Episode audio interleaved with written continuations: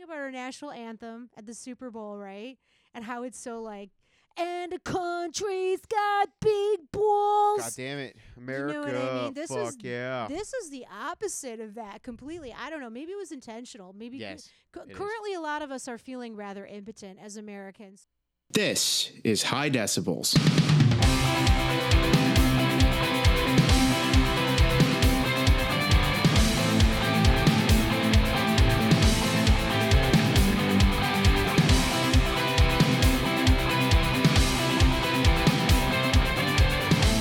Live music recaps in New York City and beyond. Hey, you people, you're listening to High Decibels, an NYC-based live music podcast. We check out the artists we love in New York City venues and beyond and report back to you. I'm Marlia. And I'm James, and this song is First by Cold War Kids, who we saw at Webster Hall on Tuesday, February 4th, and who we'll be talking about today. But before that, follow us on Instagram and Twitter and look for us on Reddit at High Decibels Pod for clips, pics, discussions, and more. Also, follow us and subscribe on Spotify, SoundCloud, and Apple Podcasts. If you could leave a rate and review on Apple Pod, that would be tremendously helpful. If you leave it on that platform, we can see stuff like statistics of who's listening where and when. And if you don't have Apple Pod, maybe do the same thing on whatever platform that you use. That would still be pretty damn helpful.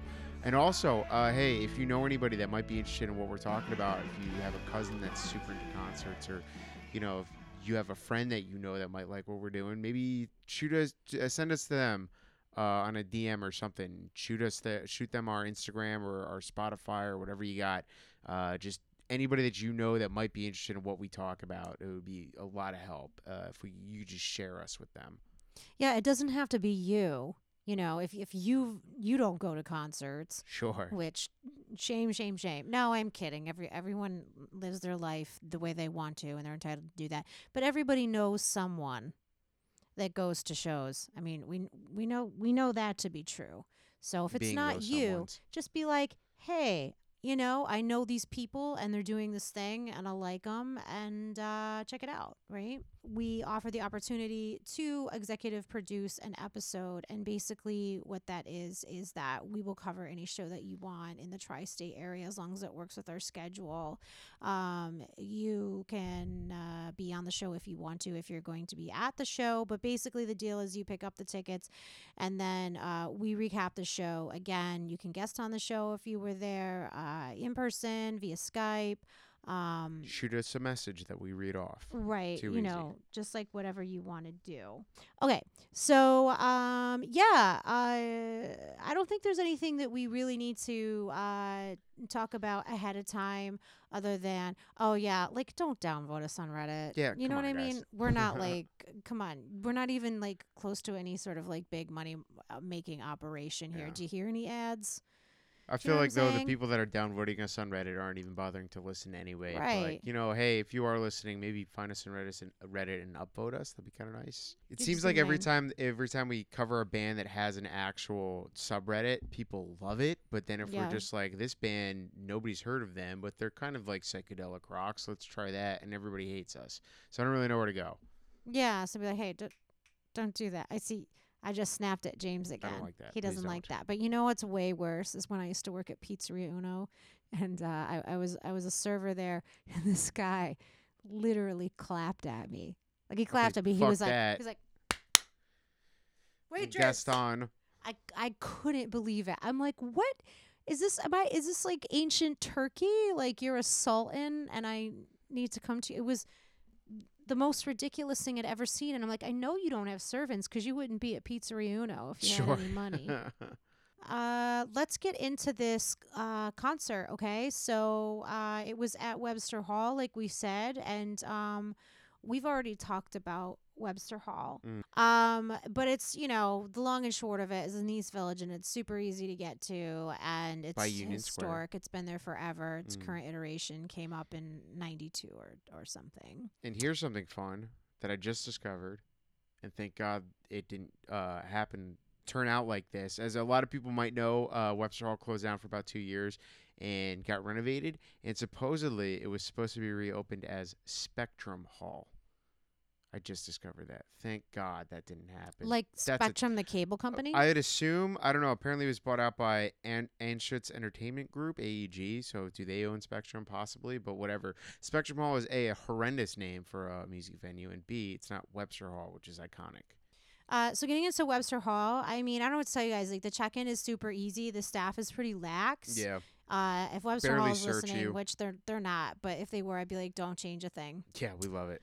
One thing I would like them to change is, I don't know, maybe it's, you know, the rent is too damn high, but the prices on the drinks are just getting, like, out of hand. They've gone up again, I'm sure of it. 'Cause I don't remember the last time I was there. I don't remember them. Let me try that one more time. I don't remember them being that bad. $12 for a shot? Wasn't it more like 10 or maybe 11? Yeah, it was like 11. Which I know you guys doesn't sound like a lot, but if you're buying two double shots, like one for you and for somebody else, like it adds up. Yeah, it's like $50 right there. You know what I'm saying? Yeah. And it's just like, you know, if you're like some of us and watching your carbs and don't want to drink the beer, White Claws, I guess those are always there. Yeah, maybe that's the White Claws way of the future. It's like the cheap. It's like the cheap low carb option. Yeah, but again, exactly. but then it's the same problem that I run into with beer.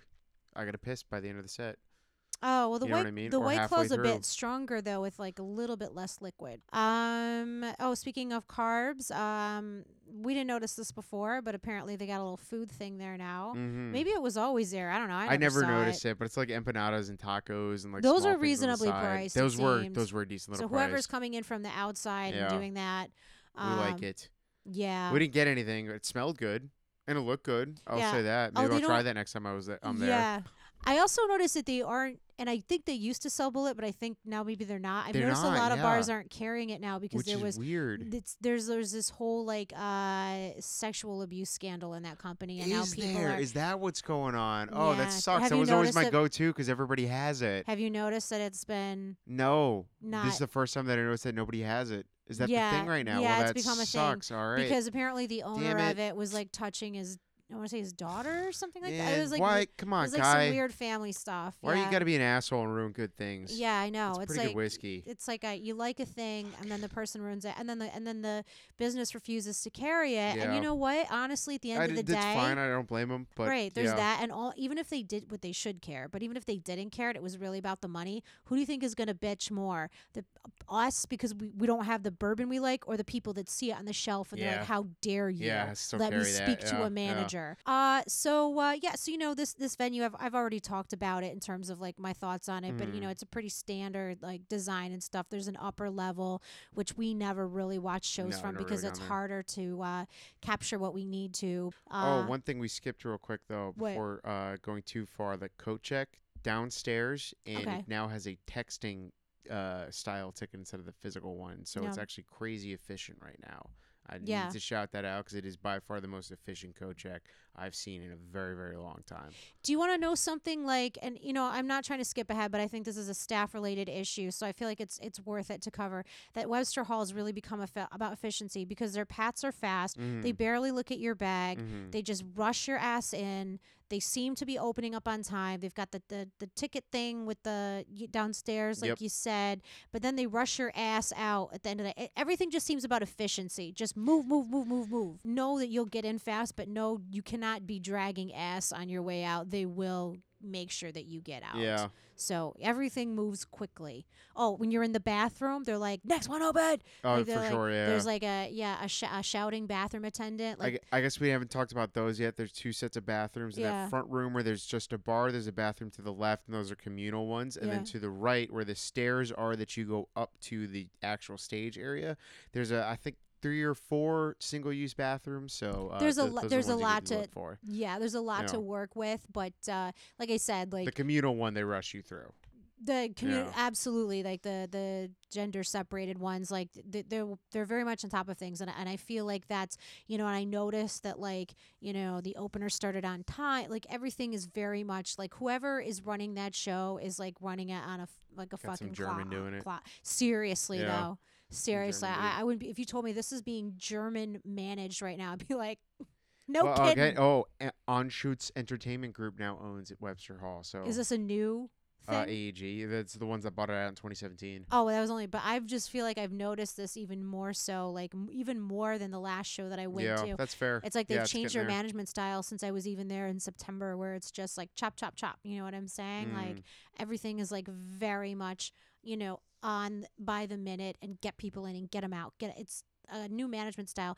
It doesn't bother me, but it might bother you if you are a slow person and confused and can't figure out how to get out of Webster Hall, because they're going to get very annoyed with you. Right. Anyway, so we actually had the pleasure to meet up with a friend of the podcast pretty much from the beginning, Andre. Real OG. AKA at Citizen Boy. If you want to look him up on Instagram, you can see him there. Great guy. And it's really, really nice to hang out with someone who's like so cool and supportive and loves and truly enjoys concerts just as much as we do. You know, this isn't just like some, you know, person that we know or whatever. This is somebody that like has a passion. We just ran into him at a different show. We didn't even cover that one. As far as the rest of the crowd, I would notice that there were more, I would say, middle-aged folks than I would normally see, you know, especially on a Tuesday night.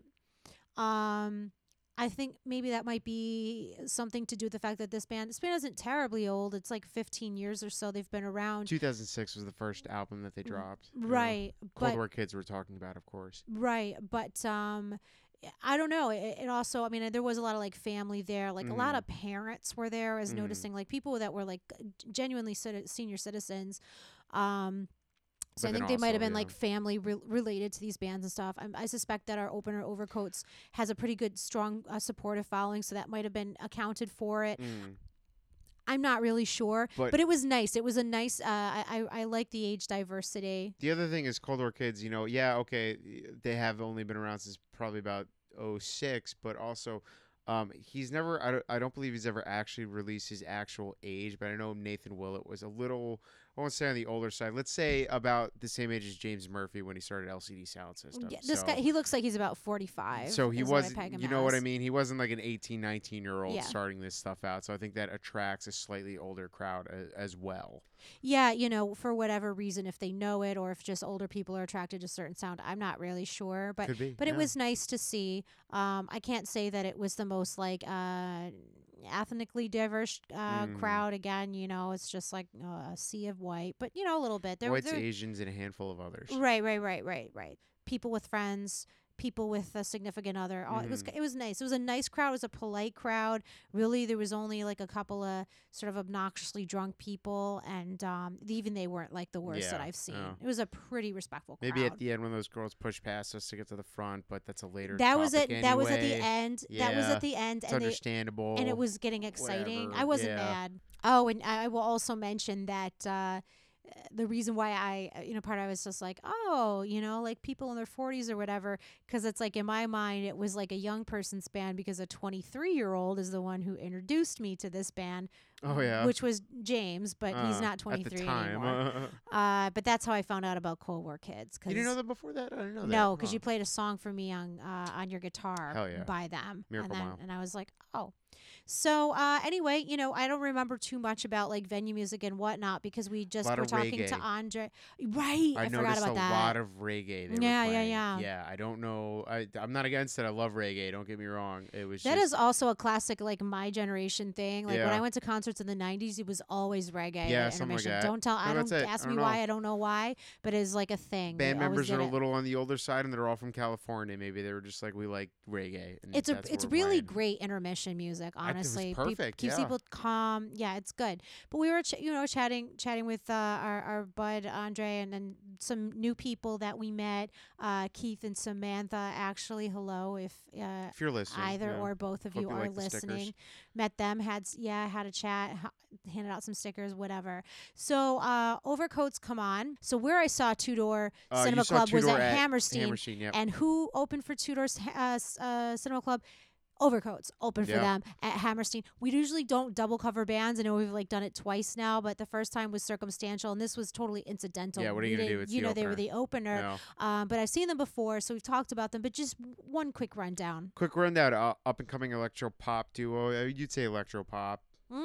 with a lot of different influences. They're hard to pin down. At its core, electropop duo from right here in New York City, we have Hannah Elion, I believe you pronounce that, who is blonde, and J.J. Mitchell, the brunette. That's the easiest way to distinguish the two. They focus on that sort of dual vocal lead that the two play off of each other perfectly. They do have backing members. Yes, right. I didn't find the names of them. You wrote them out?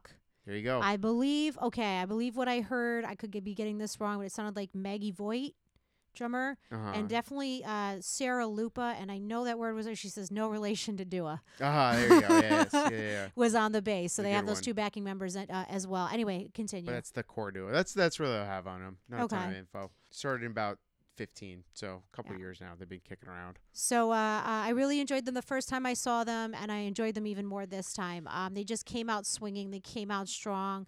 Unfortunately, I'll have it playing underneath, but I can't seem to ID the first song they did. But we believe it's new. We believe it's new because they just dropped a new album. Not even 24 hours ago. Yeah, that night. And so it would make sense that their first song would be promoting it. Just I don't know that for a fact, but that seems to be what bands do when they're like release an album. They're openers from their new stuff. But I will say that this song, was very like just reminded me of The Runaways. They have that vibe to them. These two women sound beautiful together. JJ's dress was fucking fire. Like it was like this little red number with like ruched sleeves.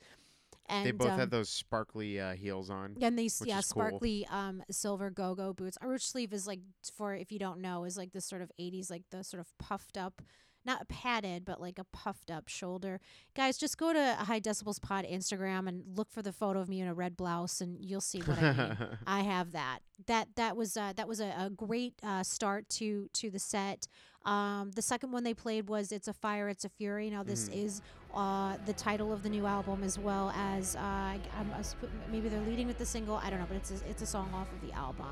And we have a little bit of that playing as well. Again, it was just kind of like bringing the power, bringing the feelings. These women tend to sing a lot about love and heartbreak and toxic relationships with men. So their experiences. Yeah, and that's not to say that's all they sing about, but there's quite a bit of that. They played this song that I really like, "Leave the Light On." I think like this one. You introduced me with them too when you first were like, "Hey, you got to listen to this band that I just saw. Here's this song." Yeah, so they had like this one has sort of the way that they remind me, and I always find myself going back to Lucius with these two. I just can't help it, but with Lucius being more of like Motowny and soul at times, this group is like more of like almost they'll have like a classic country sound to them. I wouldn't say it's like so far as Americana, but it's just this because of the backing, the music. But in terms the instrumental choices, but in terms of their vocal choices, I hear that classic country sound. Yeah, and I was gonna say that there were times where it definitely sounded. You're right, like. Something right out of like 70s country right there with the two of them harmonizing off each other. I hear even older. I hear like 50s country. Yeah, like real classic stuff. And it's cool because it kind of, sometimes it almost clashes with the musical arrangement they put behind it, which is why, it's like electropop duo, sure, but that's like the real general way to put it. They bring in a lot of other influences in what they do, which is neat because you don't really hear that sort of... that style of vocals with that style of instrumentation. Another band that we like that has, it had three. Now I guess they just have two female vocalists, Upstate. Even though they have a level of diversity as well, I would say that they are more firmly in the camp of like Americana and like classic country. This was really like... truly a little bit of rock and a little bit of synth and a little bit of what sounded like classic country to me. So this song, "Leave the Light On," that's a real good one, and I highly recommend it. Looking that up on Spotify or whatever. It's like very Alison Krauss. Here I have a note. Can we put Upstate, Overcoats, and Lucius and Beaches? Oh, and The Runaways on a bill together. That must have been a high idea. Yeah. But I stick to that story. I would love to see those groups. I just want to see like XX groups. Yeah, women in rock. But specifically the ones that have beautiful harmonies together. It's like you can't just be a female band. You have to have these beautiful like soaring harmonies to be in my festival that I don't have the money to produce right now. The Dream Festival. Just you wait. Just you wait. This next song they played was called Leave. I believe this is a new one as well. Again, this also, they were kind of, oh, no, I skipped one. Nighttime Hunger, which sounded sort of like lullaby-ish, and it was still sort of in the vein of that classic country sound that I feel like I might hear at a Route 66 diner. You know what I'm saying? Mm-hmm, mm-hmm. Or Roadhouse. And then it was that song Leave, which I think is new, and again, classic country. I have a funny story. The four ones off the new Fire and Fury EP is Fire and Fury, The Fool, Leave It If You Want It, and Keep the Faith. So those are the brand new ones that just dropped. Oh, okay. So maybe this isn't a new one. So I got that right, because that Leave If You Want to Leave, you said, is a new one, or just called Leave? Leave If You Wanna. Oh, okay. So this other song, I feel like it was called Leave. I don't know. I looked it up online based on the lyrics I was able to pull from it. This song is like a very sweet song, but also kind of a bittersweet, shall we say. And then we had this great moment where they asked the audience if they had any requests. Mm-hmm. This is funny. People made some requests. I can never think fast enough on my feet on this shit, and I always think of something great later, which I did. What did I fucking say? I don't remember. I think I said like Black Velvet or something like that, which would have been a good one. But someone shouted out Chili Peppers, and God damn it, for some reason they picked that one and they pulled it off. Yeah, like they did. What did they do? Scar Tissue? Scar Tissue, and then they went to... By the way, I tried to say I'd be there. Which one is that one? By the way. Okay. Waiting for... Okay. So they just did that for a second. Right and, on and the spot. And they kind of butchered By the Way, but it was so really fun. They should have just done Under the Bridge as like the easiest one. Dana California. They just stick to the basics. They shot to the moon on that, and I appreciated it, but I was just like, you guys, that's it was hard. Still fun. They were just like up there enjoying themselves. Yeah. And then this stepped into, so here's a fun thing. Okay, I'll let you say it, what the next song was. Oh, Cherry Wine. Cherry Wine, which is a cover of a Hozier song, and I just looked this up on Spotify. Mar, they have... almost 29 million streams of that cover of Cherry Wine. It's a good cover. I didn't know that. I think it's better than this. And I'm looking at it. It's like their best one, their next one is like just over 4 million by them. I didn't even realize that they had that many streams of that one. Well, I think people are probably looking up Cherry Wine. They accidentally click on Overcoats. I mean, that could be, but it's like, all right. And then they're like, so oh, this is good. Let's look at Hozier and see how many streams he has for his Cherry Wine. Oh, I'm sure much more. Hello, Hozier. His live version is 240 million streams. Yeah. So, all right, there's that. Yeah. Yeah, all right. So, I mean, you might be right. It's like, accidental. Sometimes people I look up Cherry Wine, and then they're like, well, I know. And it's like, oh, but what is this other Cherry Wine? And then people click on it. Out of curiosity. Just like, oh, what's this cover of it? Because I've done that with songs that are like short. I always look for covers. Yeah. I always look for covers, and then I'll like on YouTube, I'll look for covers. Those are some of the better ones, yeah, or like an acoustic cover of it. And then if I hear it, then I'm like, oh, and I'm sure theirs is on YouTube, and then I'll like put it on my Spotify if I really like it. That's how I found a cover of the name of the artist completely escapes me right now, but he did this cover of Rihanna's Umbrella that I like so much better than the original. Yeah. Like, honestly, it's just like it's like this sort of like singer songwriter at the piano type version. It's got some. Oh, it's lovely. Anyway, Jesus, real quick, Take Me to Church is over 1 billion streams. Damn. Ugh, that song. I have to do the math on how much money he made on that alone, but that's a lot. This dude probably made over like couple 100,000 just on that song alone, streaming on Spotify. Oh well, good for him. Right. Must be nice. Another new song they did, Keep the Faith. This is what they said, it was a new song. Mm-hmm. And I don't know if you listed it off in your list earlier just now, but no, maybe. But they did tell me it was a new one. And not me. They told the audience. All of us, yeah. We were all there, Mar. They told the audience it was a new one. Keep the Faith is off the new Fire and Fury. Okay. Yeah. But it is new because it just dropped like today, so. Yeah. I don't know about this one really being a standout musically. Yeah. It really didn't grab me. I have to be honest with you. It was like not one of my favorites that I heard. Probably more towards the bottom if I were to rank all the songs. But again, their voices are lovely to listen to. And their lyrics are lovely. We had If I Was Your Girl, I Would Go to the Ends of the Earth. Well, okay, be my girl. Wouldn't that be nice? I would like a girl like that. There's a introduction to the other two band members, the drummer and the bassist, which, you know, was bassist slash multi-instrumentalist. Right, let's give her, yeah, let's give her the benefit. And she's on vocals as well. And oh, she's really cute. And I guess we should point out Hannah occasionally would play guitar, and JJ would occasionally play bass and keys as well. So, but Sarah was playing bass, right? And she played bass, guitar. She was playing guitar too. She'd play guitar. She'd play synth. She was the multi-instrumentalist actor. Yeah. Respect. Yeah. We had I Don't Believe in Us. This was very very Robin-esque to me. I don't know how familiar you are with Robin, but it's just I got the reference because you turned to me and you said that. And I'm like, oh, I see what you're saying. So yeah, 100%. Robin. Yes, definitely. That's what I wish they had. That's what I was trying to remember. Cover. Yeah, when they were shouting all covers. Like, I was thinking like Black Velvet, which would have been a good one. I don't remember who sings that one. But Robin, that would, they would have fucking slayed if they had done a Robin song. Leave If You Want to Leave.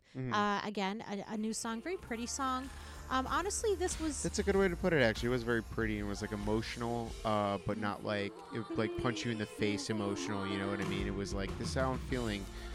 Let me explain it to you. And it wasn't, like, I guess in your face is the way that I'm still sticking with that description of it, you know? It wasn't, like... Right, but it had power to it. Yes. So I feel like it's the kind of song that you could, like, yell in the car on a road trip with your girlfriends, like, yell sing. But I could also listen to it in the dentist's waiting room. Yeah. That's a good way. It could go either way. But honestly, this was, for me, one of my lost in the moments where my left brain kind of shuts off and I just start enjoying the show. I need to have a name for those moments. I know I've mentioned this before. It happened to me at Yonatan Gat. I remember a few times. I'll come up with, like, a... the technical term for it. Yeah, I will coin some sort of term for when I do that, because I was starting to lose track of what was going on. Brought myself back with The Fool. That was the final song. That's got a fun sort of shouty chorus. I like that a lot. Again, this was very Robin to me. So my takeaway on this in terms of the style of this this group, it's like Robin meets The Runaways meets Alison Krauss. I like that. Yeah, good mixture of it. Definitely their own sound, though, you know. I always don't love, like, comparing bands that we see to other ones, because maybe people think that we're saying they're like that. No, this is just sort of what they remind us of, is this amalgamation of it. Highly recommend for me. And that, you know, you had mentioned them before, you had talked about them before, so it was cool that I didn't know they were supposed to be the opener. I got the tickets for Cold War Kids, and I found out later, so it was cool that I got a chance to see them too. And I like that they're touring with Cold War for a couple more weeks, I believe, 2 more weeks after the shows that we saw, which is good, because I think that a lot of Cold War Kids fans are going to listen to them and sort of pick up on them and get what they're doing, and they'll gain some fans from that, you know?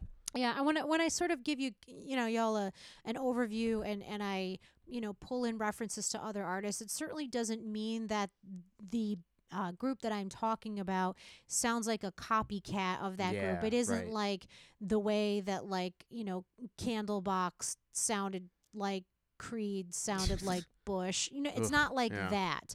It's like, it's more like, there's similar elements reminiscent of. It's almost like me putting it the way Spotify does when they say, if you like this artist, you might like this artist. That's a better way to put it. Yeah. So if you like Robin, you like The Runaways, and you like Alison Krauss, if you like any one of those, you will like this band. Now, I thought was interesting. So here is my funny story about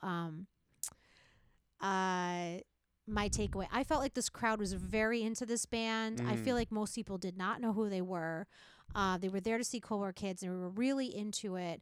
And so I asked our new friend, what did you think? And she goes, I just felt like it was too girly for me. She said, she was like, really? She's like, they were good. She's like, but I just, with like the stuff about the I don't know. It's just like kind of, a lot of songs about love and heartbreak and just very girly. And I don't know. She's like, I just like something a little tougher. But my girl, I'm sorry, but on that 5th song, I think that was called Leave, with that final lyric, if you leave me, I'll be on my own. I saw you look at your man and say to him, it's true. Ooh. So spoke to you. Got you. Yeah. Got you right in the feels, didn't it? I'm sure I saw that. Which I thought it was a very sweet moment, and I'm sure she had no idea. Mm. But yeah, I just saw her like tilt her little head up and be like, it's true. So you know what? We all have the capacity to be schmaltzy. But hey, you know what? If overall the tone isn't for you, but I just thought that was just kind of a funny, I don't know, aside. I guess you know what I'm saying. Funny contradiction, you know. But here's the thing. Here's my take on it. Like now, I can understand if you don't like girly music, that this group might not be for you. Now, my feeling about how girly they were, and I had said this to them, was just like I feel like living in the city and having this sort of natural, resting, nice face that I do, and being the kind of person that people like approach a lot and feel like, oh, she's not threatening, so let me take a lot of room up on on the subway. And push her, whatever, you know what I'm saying?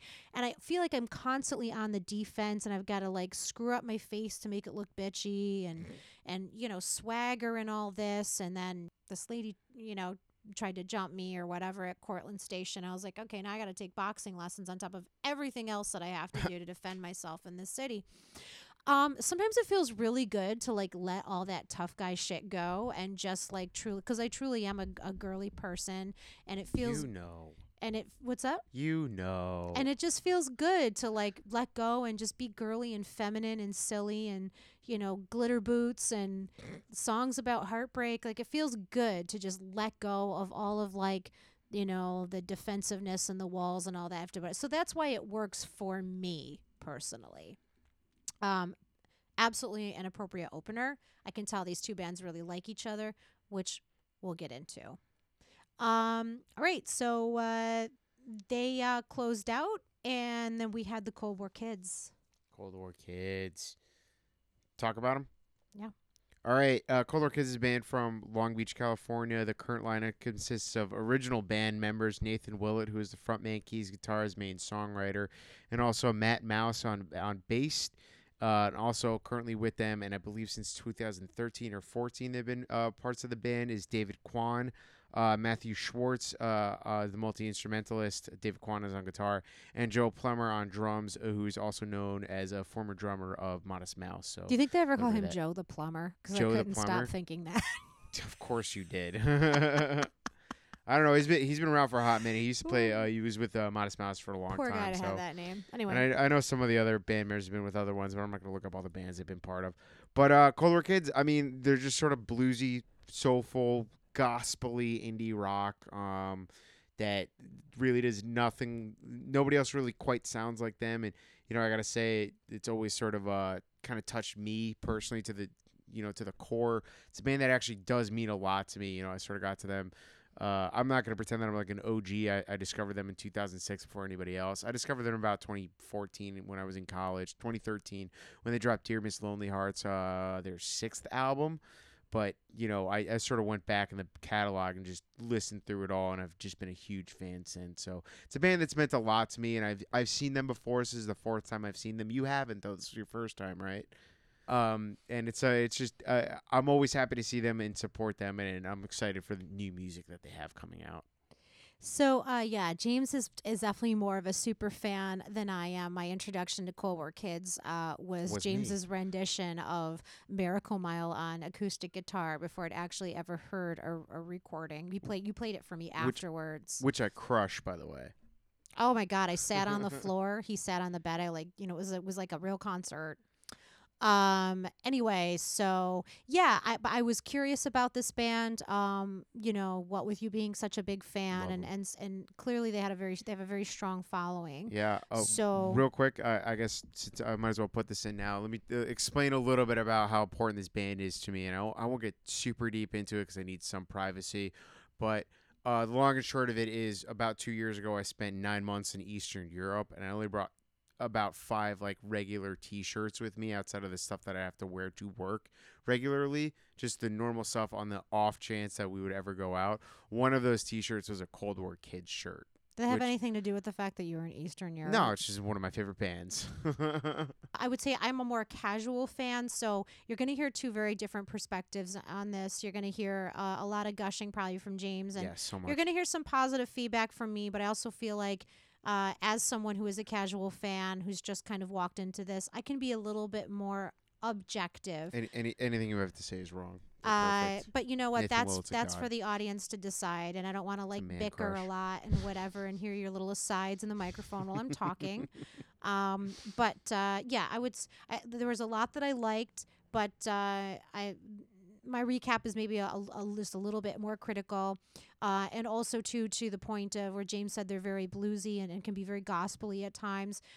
Yes, I would say that. I would say that this new material that was featured in this show that they're promoting right now really starts to lean more into like a a blue-eyed soul more like type feel, 100%. Meaning it's been tamped down a bit, softened. We'll get into that, but that is what I was sensing, that this band, older material rocking hard, newer material toning it down a bit. We'll get there. If that's really your impression, I'm going to say they go in waves. Some of their albums, some of their their early stuff, sure, but like some of their their third album was a little more blue-eyed soulsy, and they sort of go between. Well, from the set list and from the songs I heard and what albums they came from, this was the impression that I got.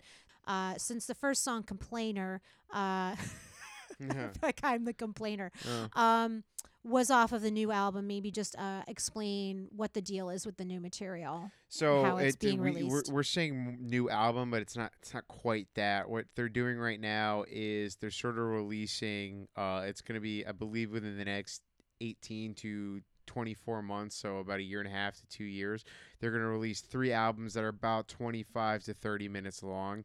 So, and it's New Age Norms 1, and it's going to be New Age Norms 2 and New Age Norms 3. So it's technically, according to them, they're like, yeah, consider it all the continuation of one album, but it's more of a spread out sort of my understanding is that it's going to be slightly different between each single one, so it's more of like different phases about what they want to talk about. Don't exactly know why they're doing that. Some sort of stylistic choice. Anyway, so they come out on stage, got a lot of energy, clapping the hands and everything. Just these guys are like really into it.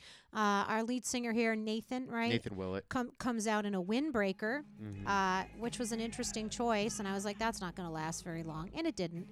And then the bassist had on a sweater, which also I said that's not going to last long. It didn't.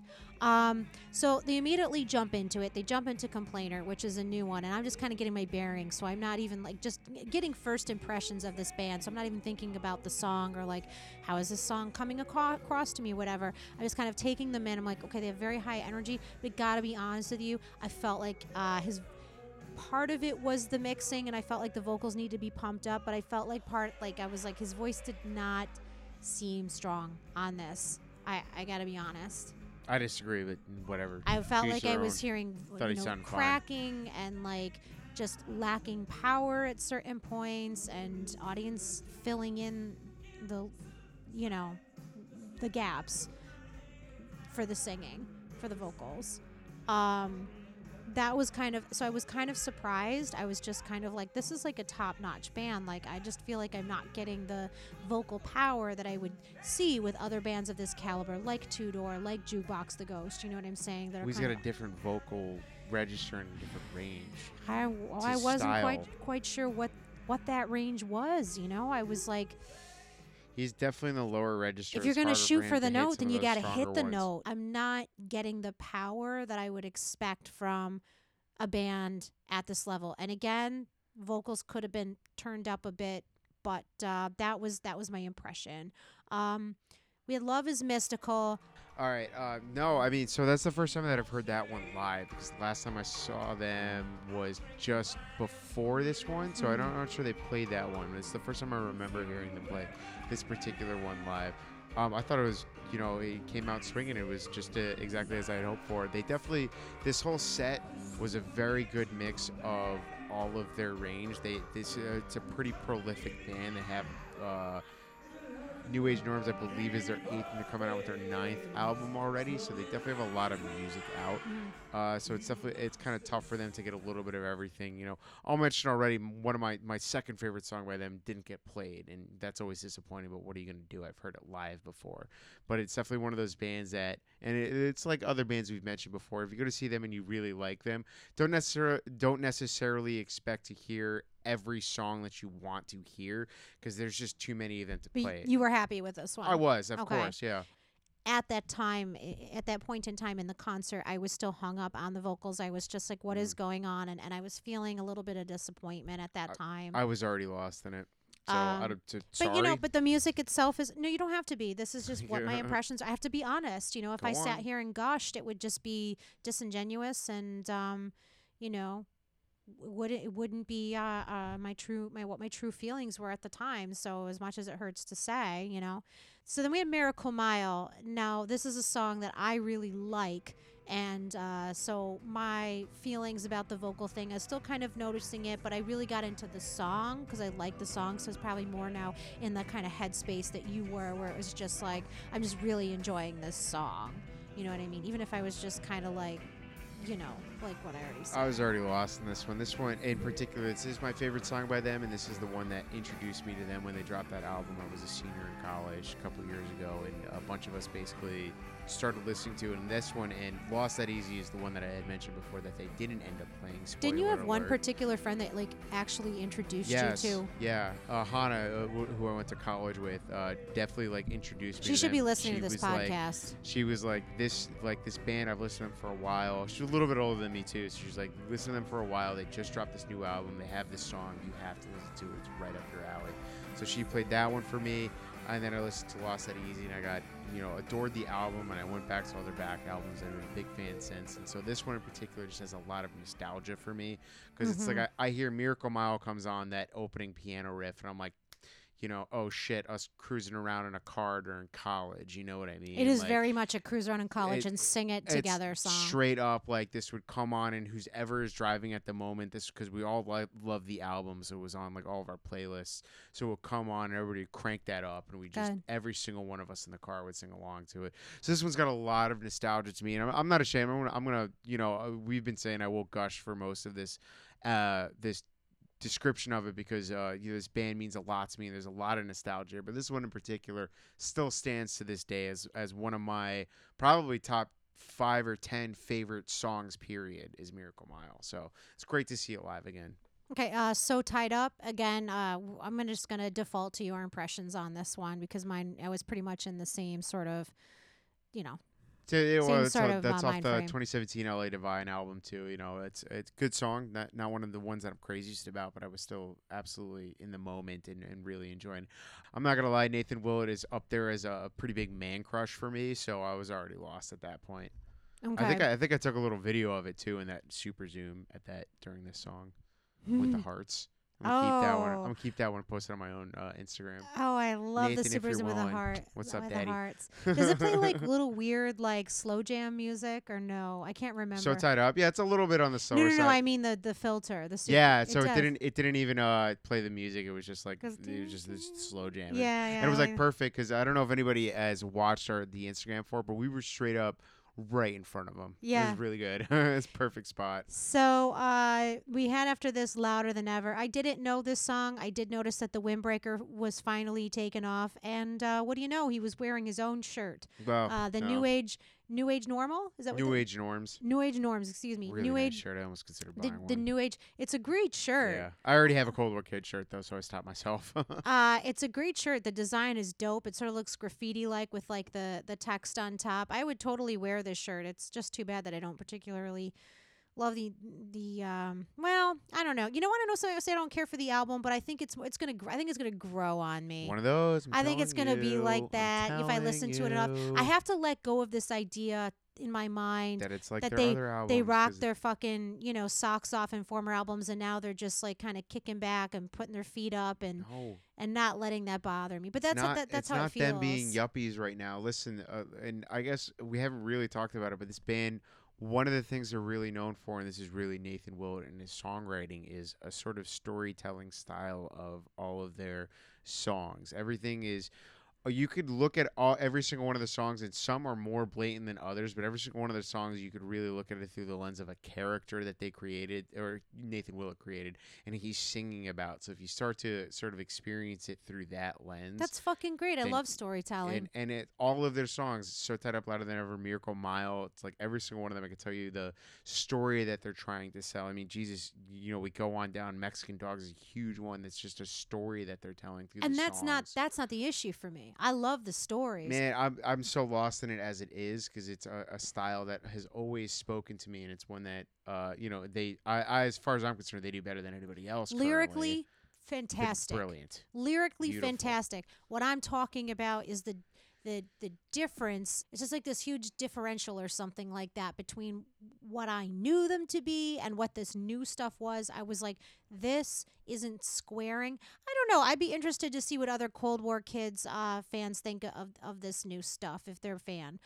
All right. Next one was We're Not Sure, but we're pretty sure it was the song Audience. I don't know. We both kind of zoned out. We were listening through the clips that we have. We're like, yeah, that's probably Audience. So the reason we're not entirely sure is this got posted on Setlist FM, and that Setlist FM post is bullshit, because that's not the Setlist at all. I can tell you right away. It had Miracle Mile first, and we saw that, and we're like, that definitely did not happen. Yeah. So whatever. So, guys, we figured out the best we could. There was Who's Gonna Love Me Now? New one. One of the slower ones. That's the thing, is like this new part of the New Age Norm is like a little bit more on the slower side. I found the song to be pretty bland. You thought so? Yeah, it was very bluesy. I just wasn't into it. I was like, this isn't a standout. Hang Me Up to Dry. This Classic. Is a great song. I really love this one. This is the Cold War Kids that I like. The stuff that rocks. It's like very Kings of Leon. Again, it doesn't mean that they sound like them. It means it harkens to that sound quality. Yeah. Blues rocky. I'm just going to shut up about the vocal issue, because I've already beat it to death. But he was bringing it down an octave a couple of times. I noticed that. Yeah, I mean, can you blame him, though? He's getting up there, but he still hits it. Hang Me Up to Dry, but I mean, that's definitely one of the big, like, original ones that people remember from them. And, you know, if you have never heard of a Cold War Kids song, and you put this one on, then you're going to go all of a sudden like, oh, shit, I know this one. That's Cold War Kids. You know, that's probably the song for them. Dirt in My Eyes. Yeah, it's another one of the newer ones. Good song. Any impressions other than that? Listen, at this point, I was so lost in it. But you don't necessarily remember it. Yeah, of course I do. I mean, you know, the presentation of it as they set up, they're very personable in the way they interact with each other, and they sort of also understand that, yeah, they're very, very personal in how they interact with each other. They all get along, you know, especially Nathan Willett and the bass have been together since 2006, you know, they've been doing 2004 even, probably. They've been at this for a very, very long time.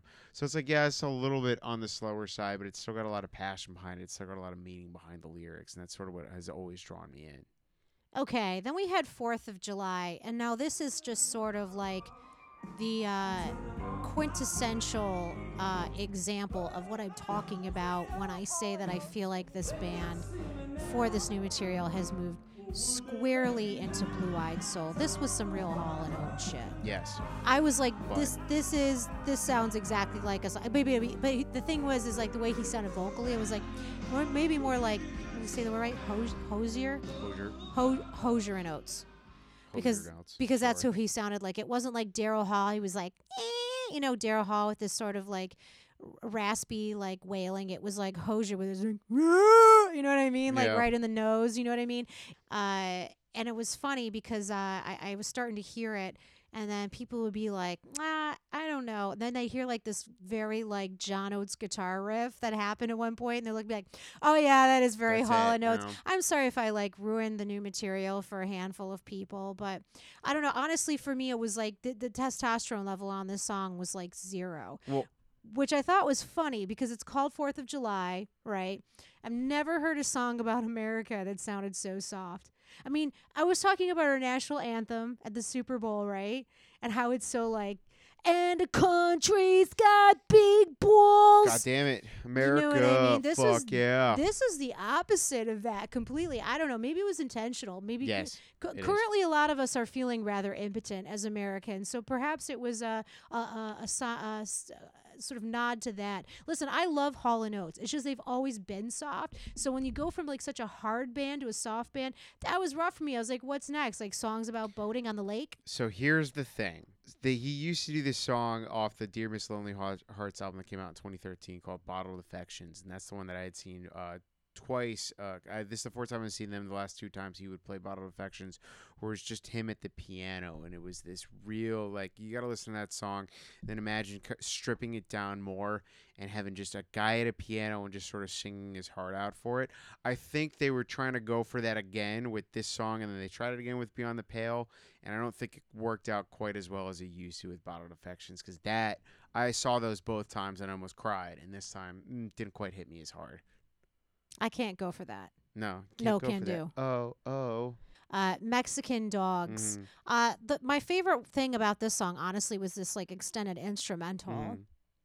You know, like the whole thing. That's off their second album. It's not that I didn't like it. It just didn't make a strong impression. Listen, this was my whole thing at Cold War Kids. You were just kind of like coasting along in the sky. And for me, it was a roller coaster. It was like high highs. And like, I love the song and I love how it sounds. The whole time, and then I would dip and then I would go back up again. This is one of those ones that like when they were starting out, everybody was like, oh, that's such a great song by Cold War Kids. And they'd release more and more and everybody kind of forgot about it. But for me, this one has always sort of cropped up it comes up on playlists and everything. It's like it's on my workout playlist because that kind of song. Now I haven't heard the recorded version, but you talk about it so highly that I'm going to listen to it to see if I feel more affected than I did seeing it live. And they extended that part there at the end there, that breakdown, so it's got the longer instrumental part. Like that was great. Yeah, I love that. Really listen, the musicianship is really tight. Beyond the Pale, brand new one, dude. I'm sorry, like to me. All right, you want to just you gush and then no, go ahead because I think I know what you're gonna say and I have a counter for it. This to me was just some like corny Sam Smith stuff. Mm-hmm. This sounds like something I will bet you I bet you $20 that in the next 3 years somebody on some talent show like American Idol or like America's Got Talent is going to sing this song because it's like made for that kind of thing. It's made for that kind of thing. It's just like this very accessible, easy to chew, goes down smooth type of pop song. But like, you know, I was hearing some voice cracking, so you know that was not helping in the situation because at least it's like let that be strong. Also, this is you know, I'm being tempted on the road type of song, and I don't know. I've never really been like, how many more songs like Lips of an Angel do we need? I don't know. It's just like that's not something I'm thematically crazy about. Nah, honey, I'm good. That's another song about temptation. I don't know if you know. Sure. That. No, honey, I'm good. You know, okay. No, I don't listen to that shit. Come on. Well, okay. Andy Grammer. I'm good. I'm good on songs about being tempted on the road. But listen, that's not to say I understand his songs are stories, and this is probably a real experience for him, and that's great. That's what I was gonna say. He's posted about it. It's a very personal song. It's a personal song to him, and it's one that's meant a lot. So okay, maybe I'm coming at it from somebody that understands where the songwriting is coming from. So that still affected me on that emotional level. I think he's being sincere about it, and that's all you can ask. I get it. It's just and then this is like, this isn't even me saying it's bad. It's just me saying songs about being tempted on the road are not to my taste. It's just not to my taste. Well, I think it's a tasteful way of doing it, at least. You know, it's not like, hey, you're real sexy, but I can't fuck you now. You know what I mean? Like, it's not... It's a song more or less to his wife saying specifically like, hey, there's a lot of this shit going on. And he's written posts about it. He specifically, when they dropped this one, was like, hey, like a lot of people are kind of coming after me for this one. But he's like, this is... It's the life that you experience when you're on the road. Like, everyone wants to suck my dick. And I was open and honest about it. Did you see the guy?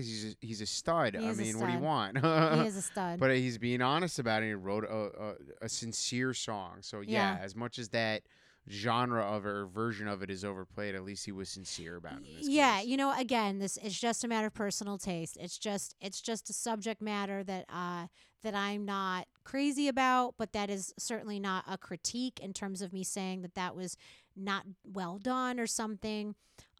It's that again, that's just how I feel about that, in terms, just like how you don't really like pop music, and it doesn't mean that it's bad. It's just not to your taste.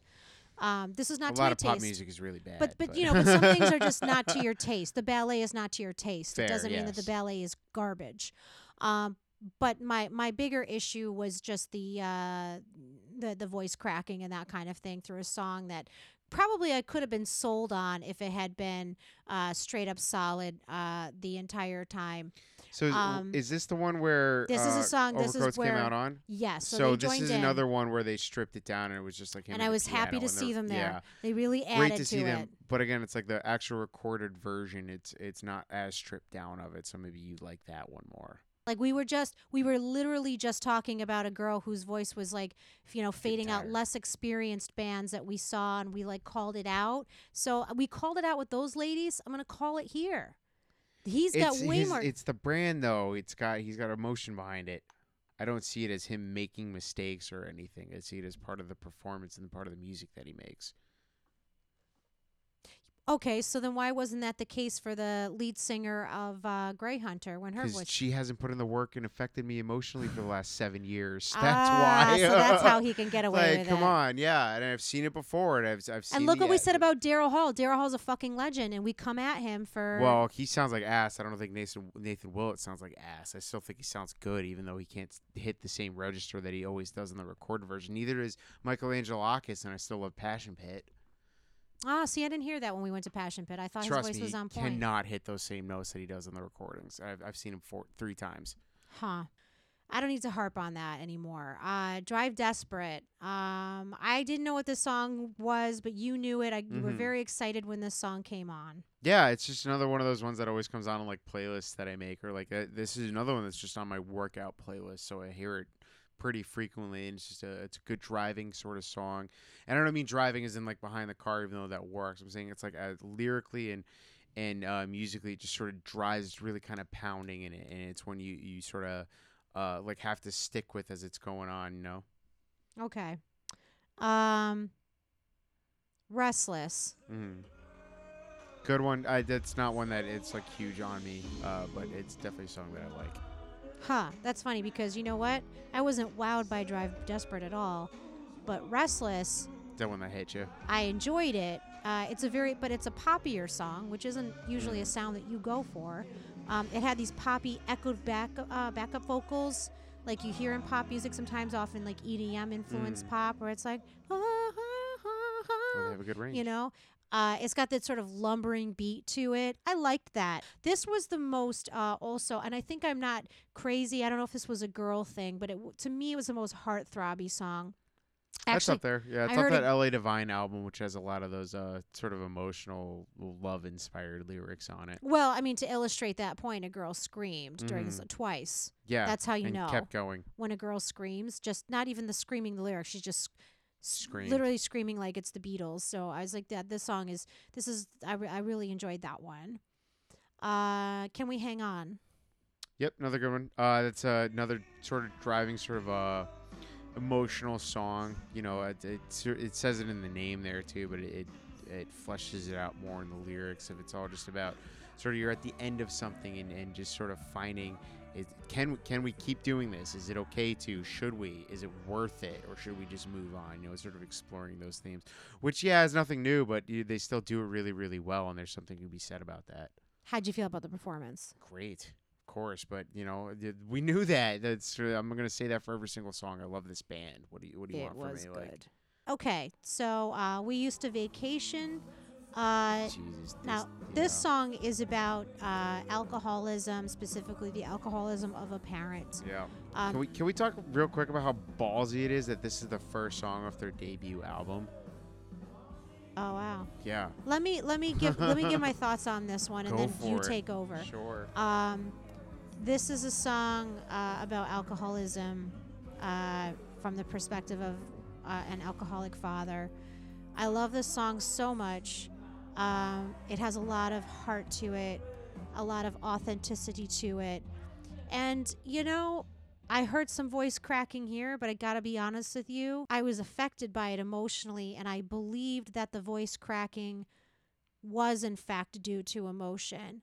Perhaps why I didn't feel that way before when the voice was cracking was because I just didn't feel like that, like intuitively that was the reason. I wasn't feeling connected to him. But in this song, I felt like I'm right there and I'm seeing you paint this picture. And yes, this seemed to me, when there were vocal breaks, that there seemed to be some tie-in to emoting. So I felt really good about this one. Your impressions? That's got a lot of power behind it. This one that even the opening notes just punch you right in the face. And again, it's like, how ballsy is it that this is the opening song on their debut album? You know, it comes right in with literally just a riff that and a musical arrangement that, like I said, really just kind of nails you right away. And then, oh God, what's it about? It's this man like suffering through alcoholism and discussing the struggles that he has and apologizing to his family and wishing he can do better but not being able to, and talking about how difficult it is at an AA meeting. It's like, who else is writing music about this? You know what I mean? Everybody's like, yeah, I'm fucked up, and that's great. And it's, you know, they open on their debut album with this song about it. It's like, no, you know, you could be fucked up, and it's really not great. And again, to hear it again live, It's wonderful to me. It always is. And they have been doing it for years. You know, it came off their 2006 album, their debut album. And it's never felt phoned in to me when they play this song. They always give it their all. It's clearly one of their favorite to play. To your point about the subject matter, that's another reason I'm biased to the song. I've heard a million, like, I'm being tempted on the road songs. I have not heard too many songs that explore. You know, I've heard plenty of songs about alcoholism coming from, like, the rock star lifestyle and that sort of thing. But this just sounds like an average fucking guy, you know, just an average guy. Some banker that just struggles with his alcohol, you know. This is what I'm saying, is that in this particular story is a story that I don't often hear told, you know, in rock music, you know, or fleshed out so much. And so I absolutely... adored this, and I love to hear it live. To what I was about to say, Hospital Beds, that song to me was very Jukebox the Ghost. To me, it was very poppy, like very power poppy. And I love songs that do this. I love songs that sing about hard, horrible shit, that have this real upbeat, like, you know, riff that you can just bop along to. And then you're like, wait a minute. You know what I mean? No. But yeah, exactly. That's what I mean. It's like something, you know, really dark content set to this sort of like upbeat, happy tune. And then it's just sort of like, when you actually listen to the lyrics, you're like, that's jarring. And so I like this song. I like that the keyboardist came up front for us a bit to get us clapping. This is the first I really saw of him, because he was in the back. Yeah. Man, he's cute. Yeah. That's what you got out of it, huh? You know, in that, like, Middle Earth kind of way. You know, he had, like... Hobbit-like? Yeah, like the medieval, like, short bangs haircut. And, like... Sure. And, like, the big eyes, the big round eyes. I only have eyes for Nathan Willett, so... So thanks for coming up and letting me look at you for a spot. First. That's the second song off their... Hold My Home album out of 2014. It was like an immediate. That was the first album or first single off that album, was an immediate hit. I saw them that year, and that was like the one that you could tell a lot of people were at that show because they had discovered them from that album. You know, and I'm not going to pretend that I was more of an OG because I discovered them the year before. But again, like that was kind of an immediate hit when they dropped that one, and it still holds up. Ironically, though, what they closed their set on was the song first, but. You know, it's another one that sort of tells a story about going through trauma and pain and experiencing some things. You know, first you get hurt, then you feel sorry. You know what I mean? That's the lyrics there. You know, you feel this pain, and you either get through it or you don't, and that's the point of the song. Yeah. Again, I thought this was a good one to finish the set out on. That being said. We knew that there would be an encore. I also, like, cheated and looked ahead at the prior set list, and I was like, I'm pretty sure they're going to have an encore. Yeah. And they did. They started with All This Could Be Yours. Which was the first song off that Hold My Home 2014 album. What were your impressions of the performance? Great one. I mean, yeah, it's a classic performance. That's another sort of driving song with that sort of pounding drum beat. because you can go along with it. It tells a great story with the lyrics too. So, you know, we're happy to see it again.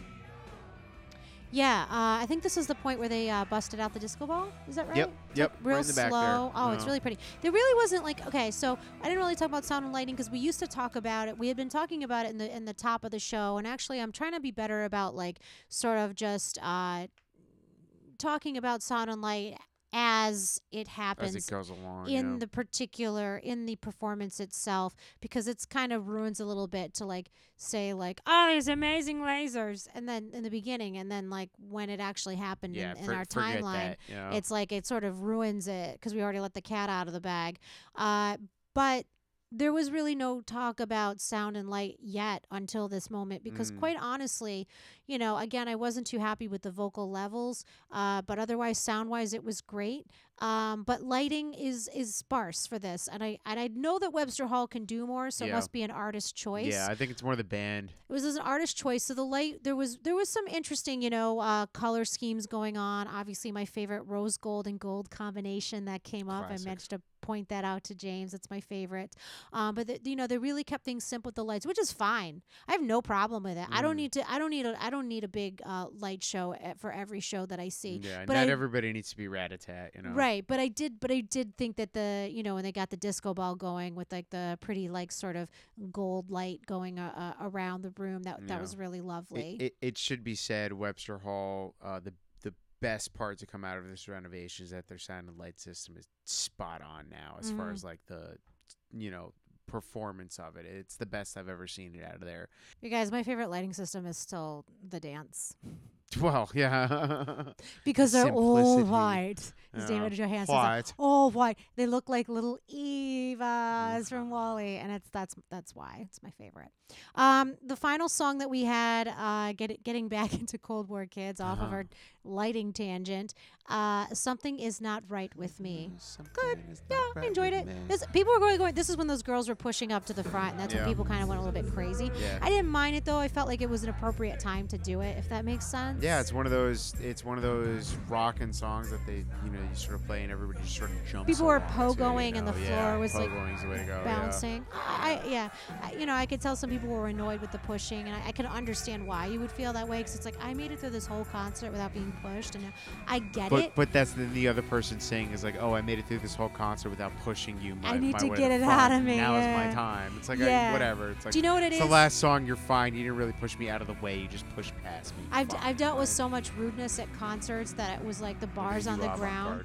The bars on the ground, and it was like this is like nothing compared to the rudeness that I experienced at Avant Gardner. So I was like, it's fine. They're really into it, and they weren't just pushing just to push to the front and stand there. They were genuinely the most excited people in the crowd. So I was like, I'll give them that.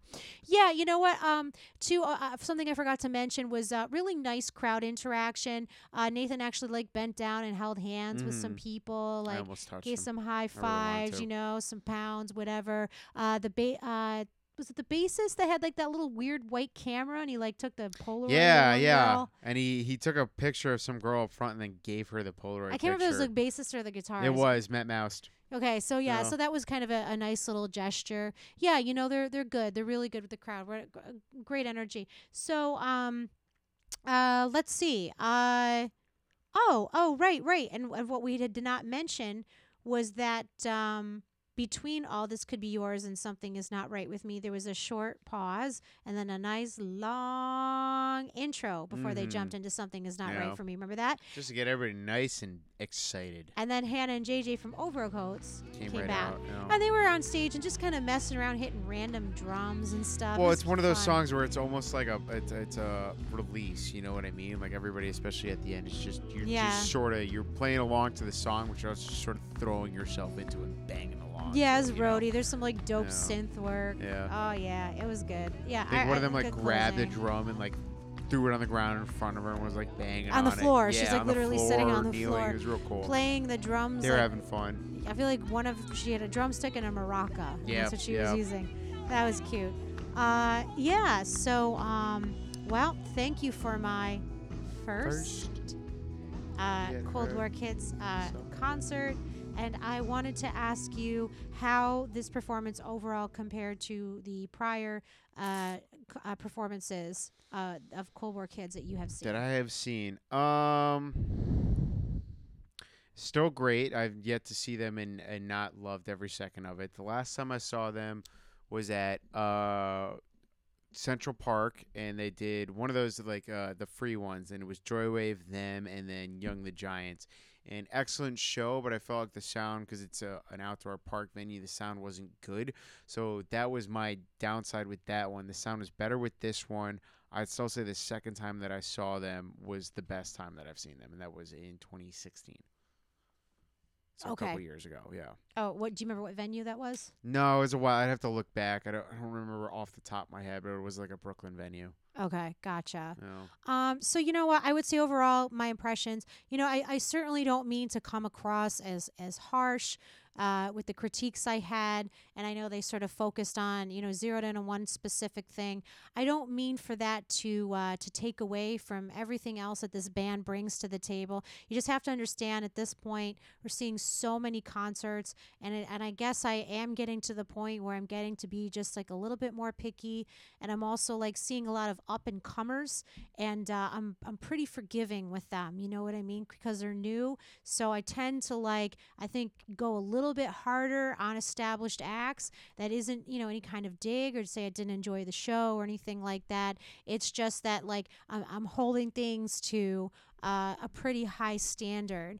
But also I think in this particular instance, I'm having a little bit of trouble. I'll get there, but I'm having a little bit of trouble reconciling what I knew the Cold War Kids to be and the change in their sound. And that's something that I'm just going to have to, you know, keep listening and get myself acclimated to.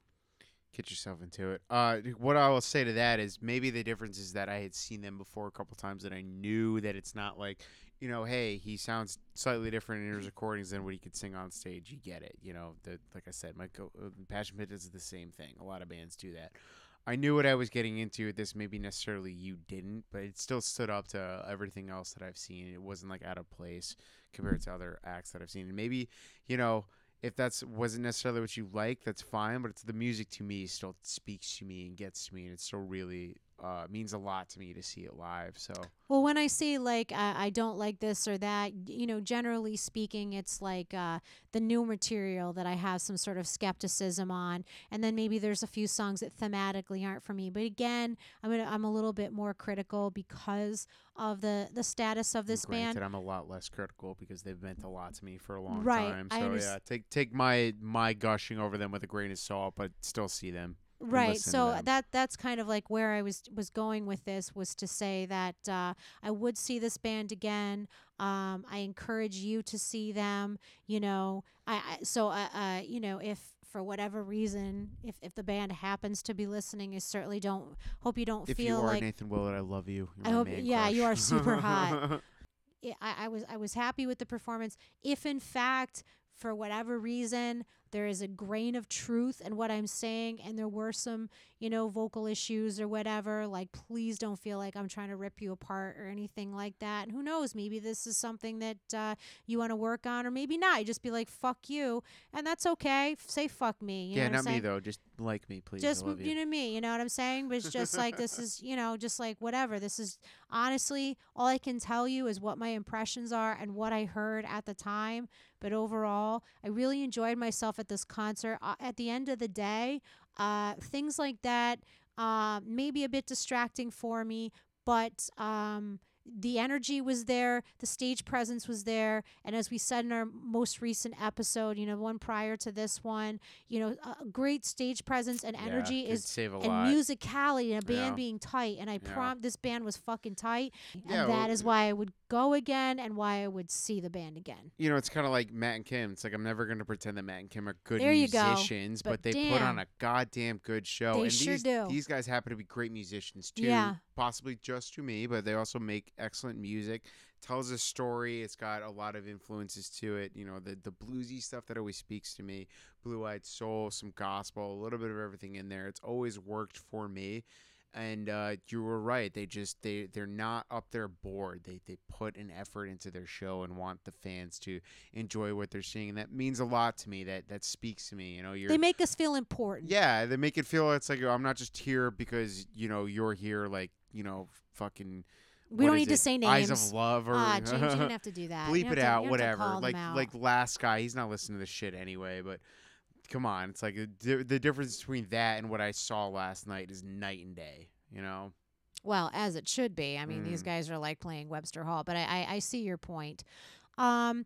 So I mean, like I said, we really pushed out the door after that because that's how it goes. But we managed to snap a cute photo with Andre, and you can see him there, and you can see me in my 1950s dress because I didn't have time to change after work, so I looked completely out of place. And you can see James's biceps. So for the record, I was not flexing there, but I look jacked as fuck. Okay. So let's keep that shit up. So you see that on our social, and for those of you that pick up on these posts from our social, then you'll see whatever pictures and stuff and videos and whatever in our highlight as well. So yeah, overall, good show. Great show. Loved it. Thank you again, Cold War Kids. You mean so much to me. Please keep coming through. I'll see you again. And please listen to them if you haven't before, and definitely see them. Give them your money because they're worth it. Okay. Well, I think we've gushed enough. I was curious as to, what a person's favorite song is, where the quality of the music directly contrasts with the lyrical content. Oh, sure. So it's sort of, what's that Third Eye Blind? Semi-Charmed Life. Just for some examples, you got your Semi-Charmed Life and the Foster the People, Pumped Up Kicks by Foster the People. Generally what happens is an upbeat song with terrible, upbeat, happy song, music quality with dark lyrics. But I'd be curious to see if there's anything going something the other way where the lyrics. Yeah. Well, actually. I know a couple of them. I got one. Yeah. What is it called? But it's by The Cure. It's like, whatever words I say. Yeah, I know the words. It's like this beautiful, happy lyrics, but like the most sad music. You know what I mean? It's just like very just sort of low and you know what I mean? So, contrasts like that. That's going to be the question. It's a good one. Okay. I like that. Yeah. Follow us on Instagram, Twitter, and look for us on Reddit at High Decibels Pod for clips, picks, discussions, and more. And also look for us on Spotify, SoundCloud, and Apple Podcasts, and subscribe, rate, follow, and review. And again, if you could maybe share us with some friends on your social media, if you know anybody that might like us, that we would really appreciate that. Corner somebody at the bar, find somebody at a venue that says they go to a lot of concerts, just be like, hey, here's a podcast for you. Wouldn't hurt. Maybe tell them to follow us on Instagram. Maybe they'll get curious sometime. Yeah, totally. And we'll close out on Miracle Mile by Cold War Kids. Guys, this has been an episode of High Decibels Podcast. Thank you so much for listening, and we will talk to you soon. Peace.